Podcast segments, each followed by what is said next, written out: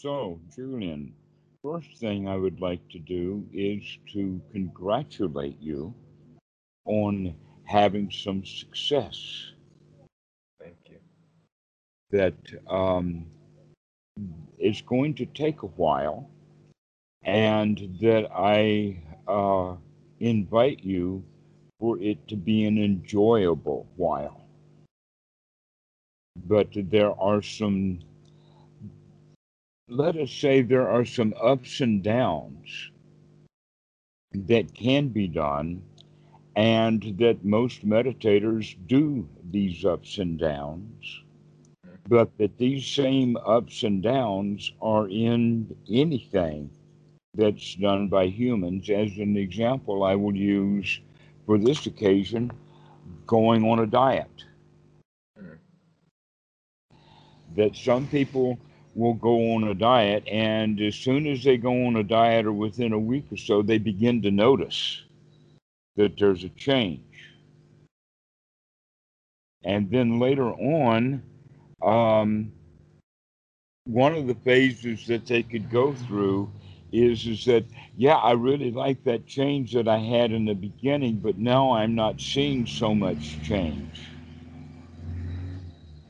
or another way of doing it is is that after a while people get bored on a diet and then they'll quit and that's when they start to gain weight again Mm. i have seen that uh, of people going on a retreat for instance and then have a really really nice week or two after it and then they crash. Mm. Almost like going back on binge eating for the dieter. Uh, why do we do those things? Part of the reason is um, the delusion um, of success rather than actual success. Real success, we have to monitor and recognize that, yes, it's there, uh, and that we take delight in that success. But we also recognize that we had to put in some right effort in order to get to that right success and that we have to continue to put in that right effort. So that's what this talk is, is about is to encourage you now that you've gotten started to continue on, to persist, to continue practice okay, and that um, it is generally uh, quite easy or convenient for a student to get to a fairly high state and then say, yippee ki look at how great that I am now. And then they kind of forget practice. And that's when things start to go down again. Mhm. So we have to make sure that we're continuing to practice Mhm. continuing to remember. And that um, on that same topic, um, along with remembering to practice and remembering to stay in it, one of the things that um, I have not actually, um, let us say, dwelt on or harped on enough with students over the years is something that I want to introduce to you and that the way that it's introduced in the suttas is a very interesting uh, way in the sense that they talk about there are five ways to get into first jhana. Now, we've already discussed first jhana in the sense that number one, the mind is free from hindrances. Number two, that we have uh, satisfaction and a winner's attitude, a success, a piti, um, that we also have a mind that's fit for work, where the mind can be applied and sustained. Now, uh, this, this sutta mentions that there are five ways of bringing the mind into this unified state of first jhana. And only one of them and in fact, the last one on the list is the way that we practice meditation in the West. It's sort of like the last resort. And that there are four other ways for one to get into the first jhana, uh, much easier. And we could also say that uh, much of our practice has to do with learning how to easily get into the first jhana and how to maintain that state of first jhana. And so this is part of the skills that we are developing, and that in general, the way that we practice this is by sitting down in meditation in, an, in a kind of an ordinary way, which means that we probably come in from the day, or maybe we've um, uh, been tr- traveling to a retreat center where we're going to do a weekly meditation sitting or whatever like that. And most people who come in, that in fact, the traditions that I have seen is is that the, the students will sit first and then have a Dhamma talk. I don't know if you've ever been to one of these places, but generally that's how they do it. Um, I've, I've noticed that with Gil Fronsdal uh, in California and many others who do a weekly practice uh, or sitting practices that everybody comes in and sits first and then has the Dhamma talk afterwards. Hmm. I'm not sure why they do that. But let's go back to the sutta for a moment and look at the items on the list. The first one that we're going to look at is an item on the list that very much is like what we're doing right this very minute, in the sense of um, a Dhamma discussion between um, two friends, one who knows the Dhamma and has been in it longer than the other and is sharing. But part of the intention of that, and in fact, it doesn't even matter what the intention of the teacher is. What really matters is how the student is receiving it. So if the student is receiving the Dhamma uh, well and gets inspired from it, then that inspiration while he is listening to the Dhamma will help push him right into the first jhana. Why is that? Well, because we, by definition, the Dhamma is already wholesome. It's already wholesome. Uh, it's not a hindrance. And so, by uh, talking about, by reflecting upon the Dhamma, by having a conversation with the Dhamma between the teacher and the student, that the student becomes inspired.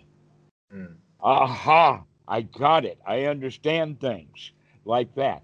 This is this is part of uh, the way of practice, but it's also possible. Number two, that in this conversation, that the teacher himself, by teaching the Dhamma and going over the Dhamma, reflecting upon the Dhamma, uh, uh, pulling out the details of the Dhamma from his memory, he too can become delighted in the Dhamma he too can be, gain inspiration and he too can go right into first jhana while he is teaching the dhamma. In fact that's the easy and best way to do it. Because the mind is sharp and focused and, and uh, capable of keeping track of things. All right. So then there is another way of doing it, and that is what you normally see in many uh, Asian wats um, and Thai wats, is they will have a morning and an evening chanting.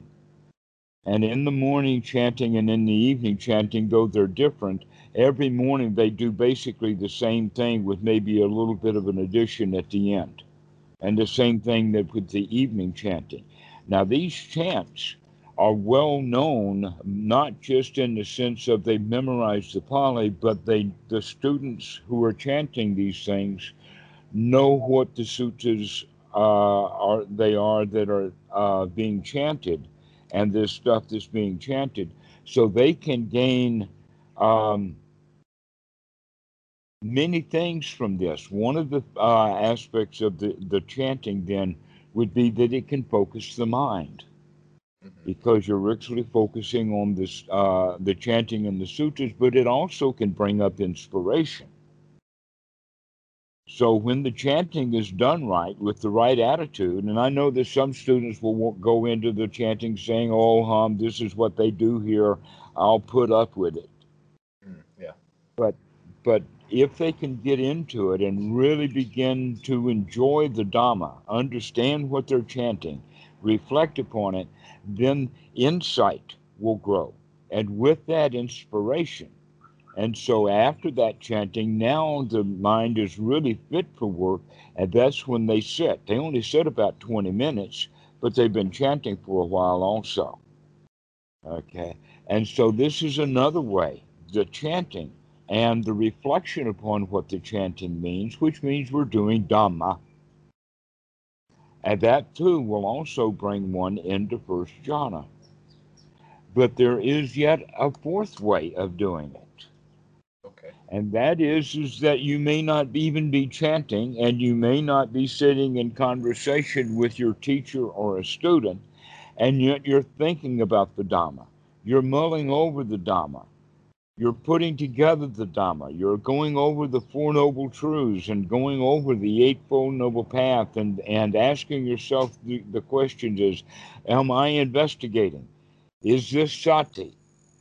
Is this dukkha? Is this end of dukkha? Those kind of questions and asking ourselves that. And you can actually be sitting on a train.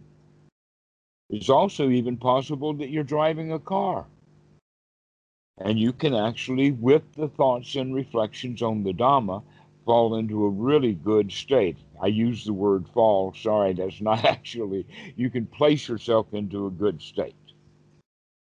So I wanted to add that to it because this is, in fact, the real, uh, it's an interesting way to do it, but this is the real introduction to the Dhamma that many, many people will try to separate meditation from the Dhamma. In fact, there's a whole lot of commercial organizations that downright separate them completely.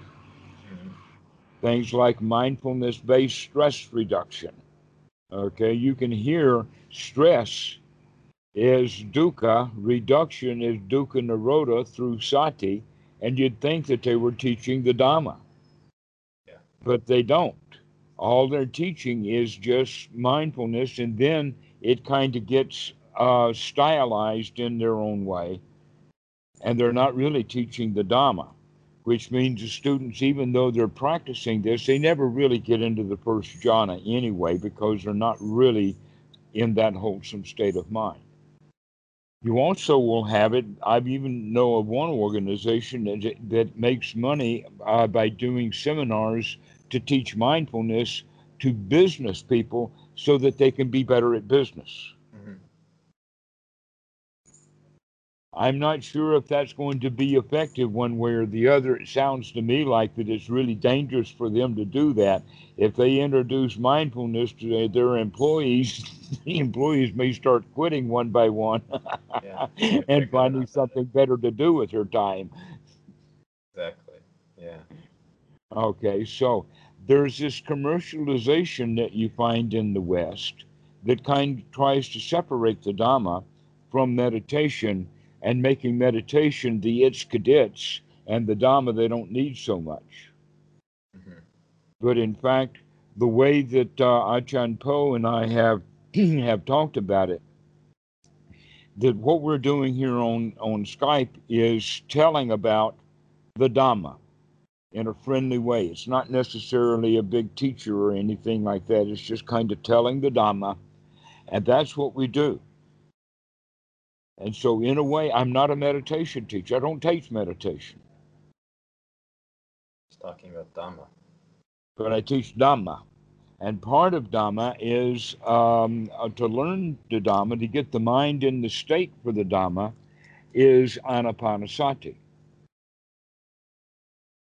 Once we're ready for the Dhamma, now we can use Dhamma as our meditation, in fact, if you want to think of it like that. That we incorporate anapanasati right into the Dhamma so that we actually are practicing the Eightfold Noble Path when we're practicing anapanasati and we know it. And we keep investigating in the sense of is this dukkha? Is my mind got hindrances or not? Mhm. We also look at the nature of this suffering.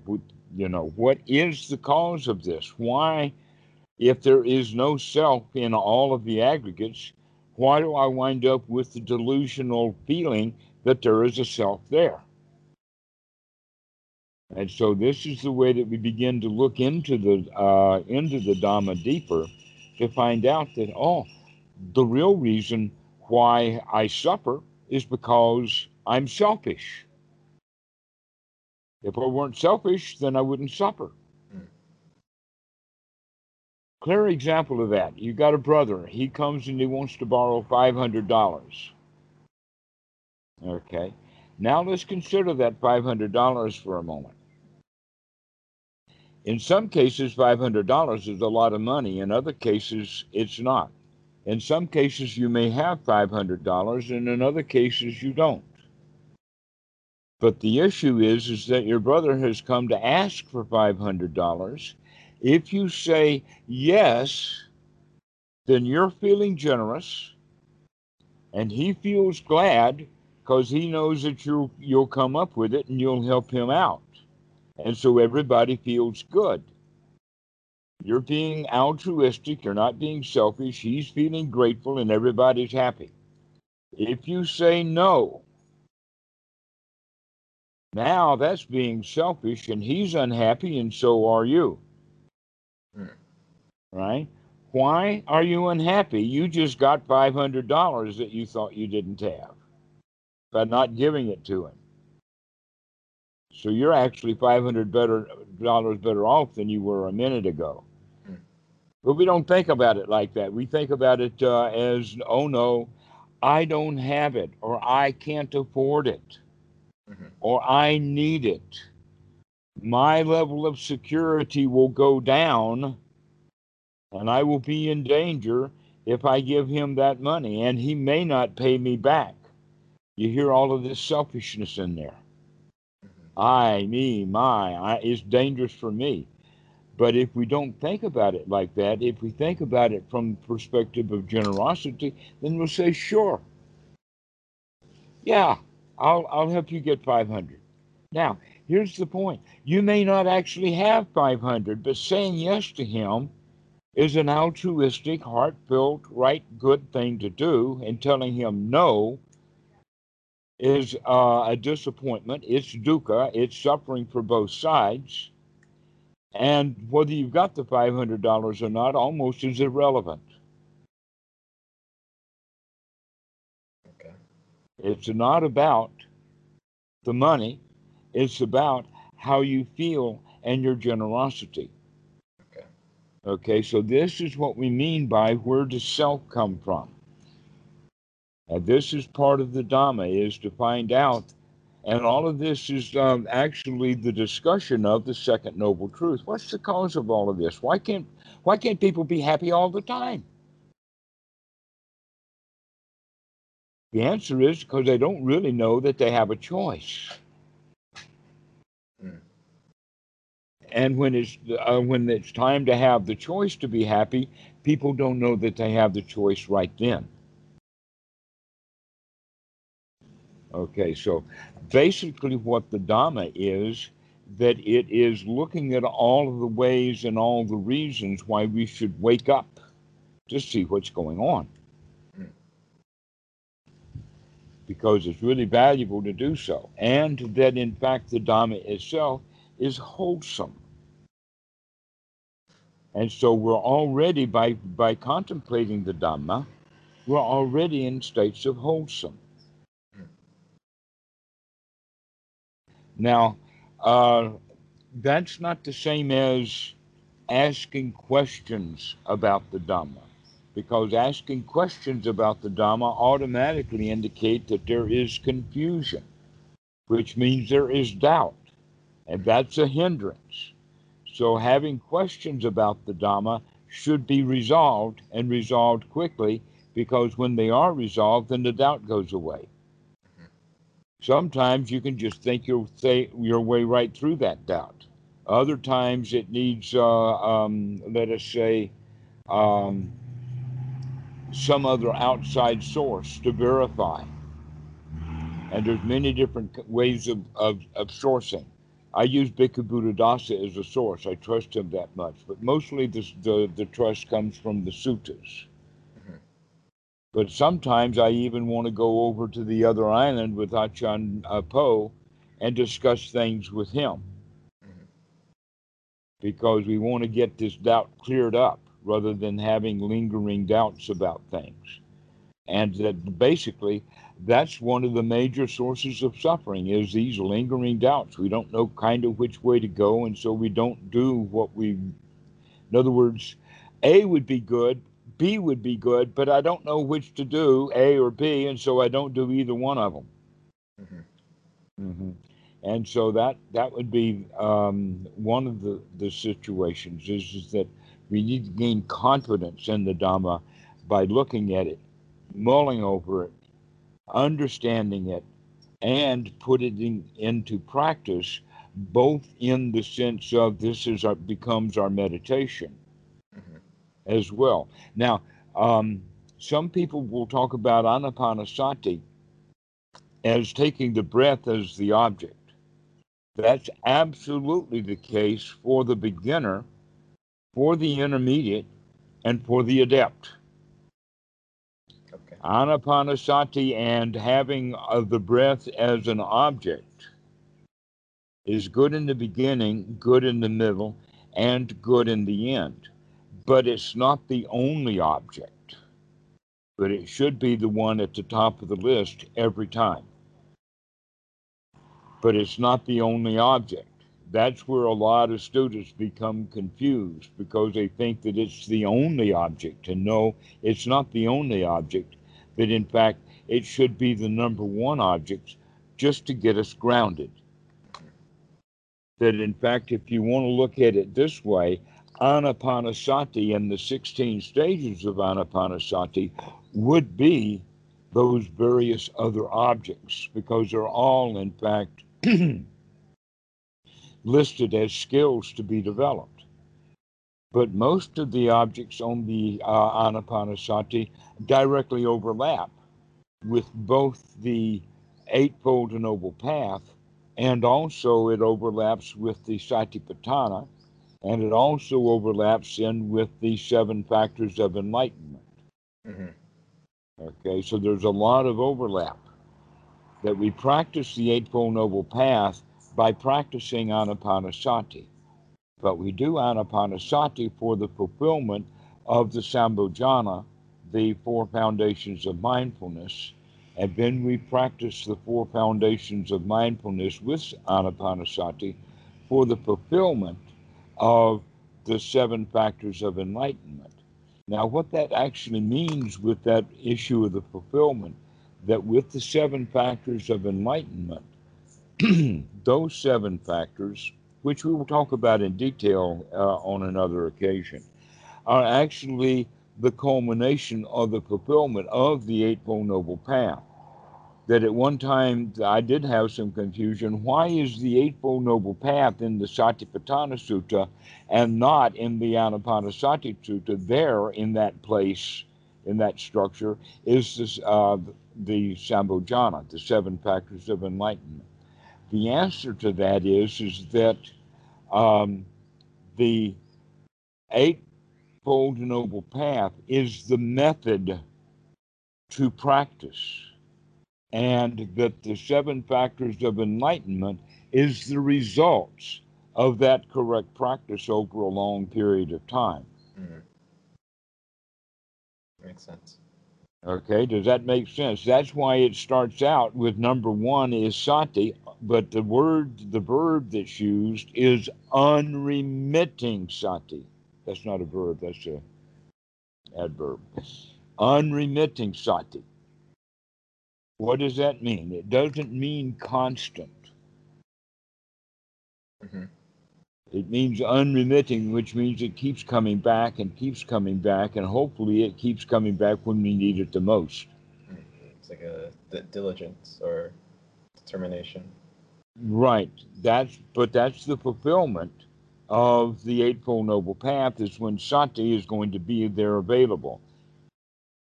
Now, this is one of the places where we actually have a chronological order. Mhm.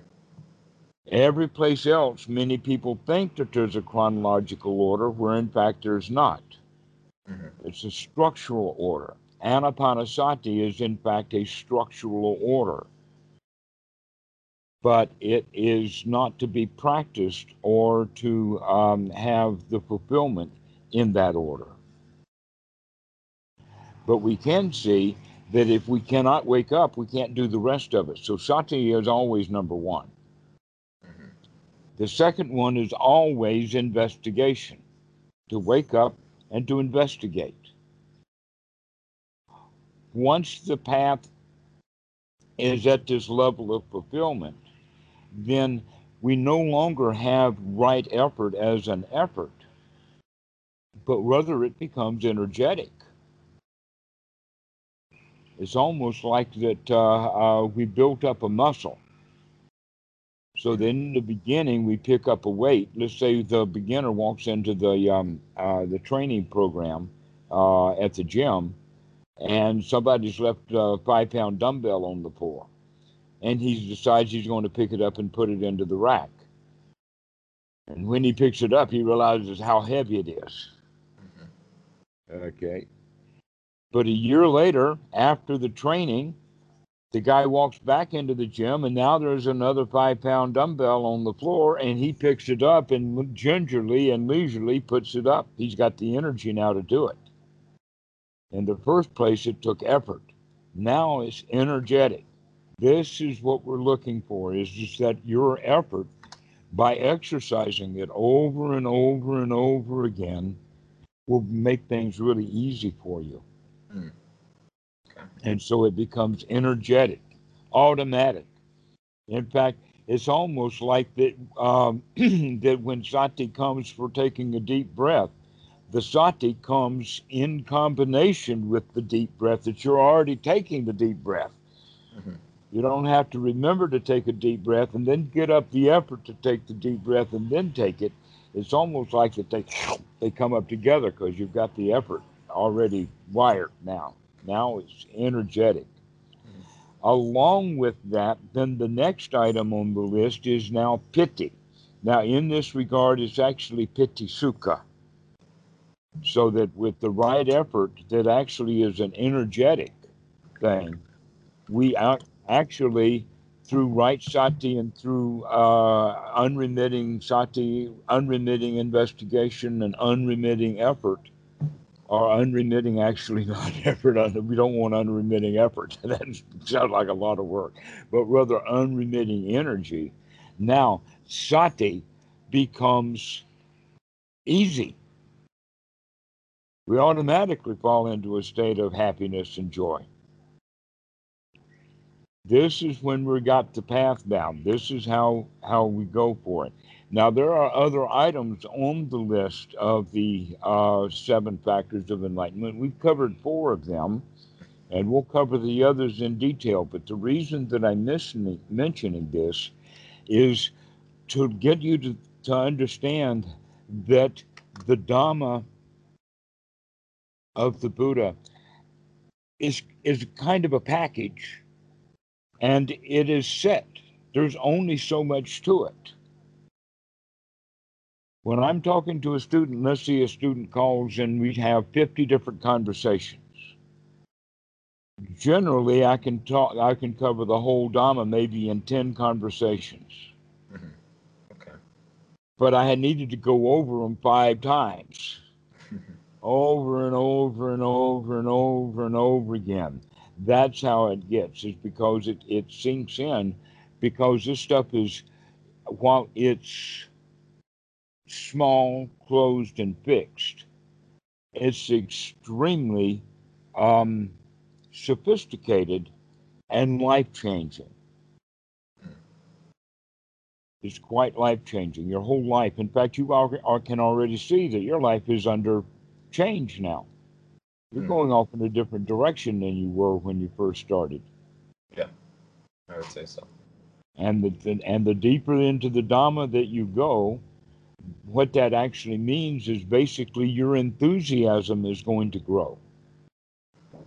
And that enthusiasm will grow with your confidence And the confidence comes from correct practice and the success of correct practice. And so we want to continue with that success. We want to continue to practice correctly. But just like a dieter who looks in the mirror and says, Hey, I look really good now.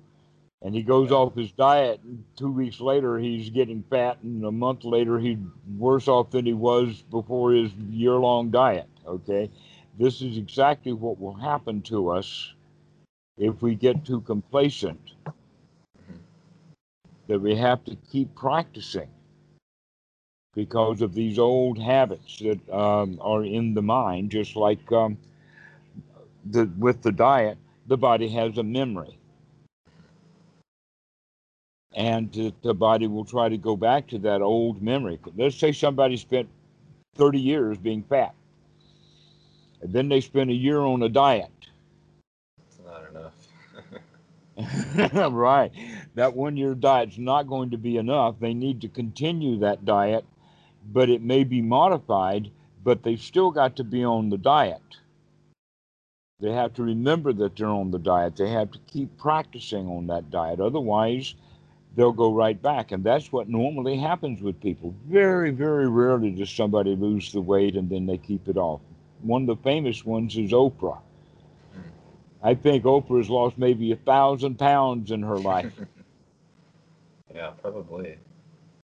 And it keeps coming back because of that. Okay, so this is actually something that we need to be aware of within our own practice of meditation. That we cannot get complacent with our practice. Another example of that, this is one of the cute ones. Imagine the old rishi that hasn't uh, shaved his head, cut his hair, or uh, tended to his beard for many years. Rishi? What's that? Uh, uh, in the in the Thai language, it's Rusi. Um, okay, you've heard the name Rishikesh. Yes. Yeah. Rishi. Okay, the the home of the Rishi. Okay. The Rishis are uh, all throughout Southeast Asia. They're the hermits, the Hindu priests or swamis. They don't ever cut their hair. Okay. Westerners sometimes like doing it that way. Yeah, it's a trend. Okay, that's a rishi. All right, so now the rishi, is time for him to shave his beard. How many razors, Gillette razors, is it going to take to shave that beard? I have no idea. And and in fact, the rishi may be in fact have insects and bugs and all kinds of stuff in that beard, and so the skin is going to be irritated. It's going to take a long time for that shave. But in fact, it may even last over a course of days. He may get it down to the condition that yours is in the first day, and then later a little bit more. Here's the point that if he keeps shaving regularly, and on for, for shaving, that would be like once a day, then he would have no problem. But if he stops shaving, the beard's going to come back. This is the habit of the uh, the human body and the way the DNAs grow hair.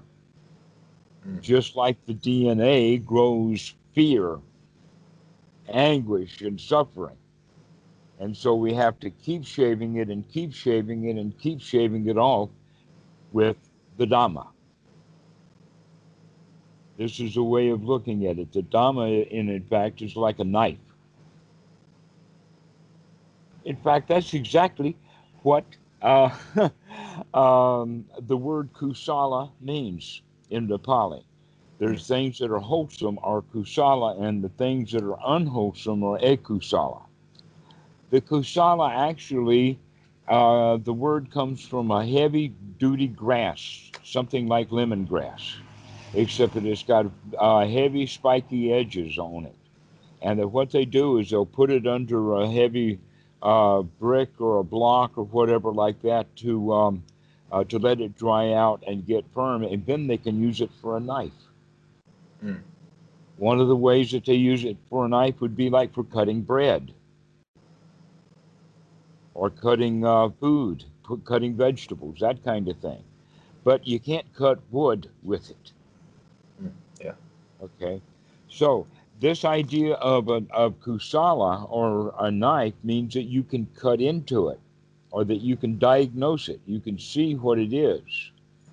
And akusala means unwholesome, which means that uh, it it it can't be cut into. You can't see it very well. Mm-hmm. And so we can think of then Bhikkhu Buddhadasa talked about um, knife language and um, balloon language. And in that regard, he was talking about Dhamma language versus ordinary language. Mm, okay. And he likens ordinary language. And what is ordinary language? The language that people speak all the time business language, um, government language, uh, politic language, uh, church language, all kinds of uh, ordinary language would be balloon language. And what's the idea of the balloon? Well, the balloon looks nice, it's beautiful, but it'll blow up in your face. uh, I see. Yeah. To where knife language or Dhamma language means that it cuts into things. It looks at the real thing. It shaves off the outer surface so that we can get down to the heartwood. And so we talk about balloon language as ordinary language because it doesn't, it has no effect. But Dhamma language is knife language and it'll cut right into things. Mm-hmm. Okay? And so we think then of kusala as that which can be looked into, can delved into. And so um, we begin to understand that, oh, what we're actually thinking about now is, is that it's much more wholesome to think about the Dhamma than it is to think ordinary things, that in fact, ordinary things may blow up in my face, take me back into hindrances. But I'm thinking about the Dhamma, contemplating the Dhamma, mulling over the Dhamma, seeing how the Dhamma fits together. That's really a wholesome way of spending our time. And not only that, but at any moment we're likely to get inspired and drop right into a really nice state because we're having wholesome thoughts. So I'm introducing to you now a new way of thinking that Buddhism and the Dhamma and all of that is not meditation, but rather meditation is sort of like um, uh, the dog ear on a page the meditation is like pulling that or grabbing that page so we can get the Dhamma out. It's okay. just a corner, it's just a little bit of the Dhamma. And so the, the Dhamma is actually much larger than meditation. And this is also the reason why many people meditate uh, or have a meditation practice that doesn't get them very much. It doesn't lead them anywhere but you've hmm. already gotten to the point of recognizing that this is actually useful. You're actually getting benefit already out of it. So we need to make sure that we're going to continue to, to do that. You're like the dieter that's looked in the mirror for the first time after being on a couple of weeks of diet, and you say, Hey, look at that. this is looking pretty good. Okay. But recognize that you're going to have a long, long process in front of you that's going to continue to give good results. But you have to continue to be on the diet of keeping unwholesome mental food off your plate. Mm. Yeah, it's, it's a good thing for me to keep in mind all the time. mm-hmm. That, hey, we're Dhamma dudes here. Hey, we're going to follow the Dhamma. We're going to do the wholesome. So in the states of um, in the lower states that I'm going to you know inevitably confront um, the answer to these hindrances. I arrives. hope you don't. I hope you don't confront them. But when I hope you see them coming and step out of their way and let them pass right by. Okay. That, that that's the answer uh, essentially. That is uh, you see, that's what a lot of people think they have to do is they have to confront. And so by confronting a, um, let us say, a hindrance, that generally means that we got to stay in that hindrance for it to be there for us to confront it. Mm. And that's a big mistake. And so when you use the word confront, I said, oh, oh, we got to do something with that. Okay. All right. No, we're not. We're not going to confront it. When we talk about investigation, there is only a little bit of investigation to be done. But you need to be very good at this investigation so that you can make this investigation and therefore determination fairly quickly. Which means we have to get good at investigating and figuring out what is dukkha and what is not dukkha. This is dukkha, is the way that the Buddha is talking about it in the sense of look at it. But that's all we do. Once we got it and once we understand that it's dukkha, now it doesn't need to be confronted. It can be hmm. dropped, it can be ignored, it can be thrown out. Okay? Instead of confronting it, while I'm confronting it, I want to feel. So out now I can feel good immediately. I do it. I didn't have time. I just do that. You've cut off slightly. I can you still hear me? I'm still hear you. Okay. Okay. Um, the Well, connection what is a I little shaky right now. Okay. I thing I said was, why fight with it? It's still it's still uh, difficult to hear you. Maybe um I'll turn my video off. okay.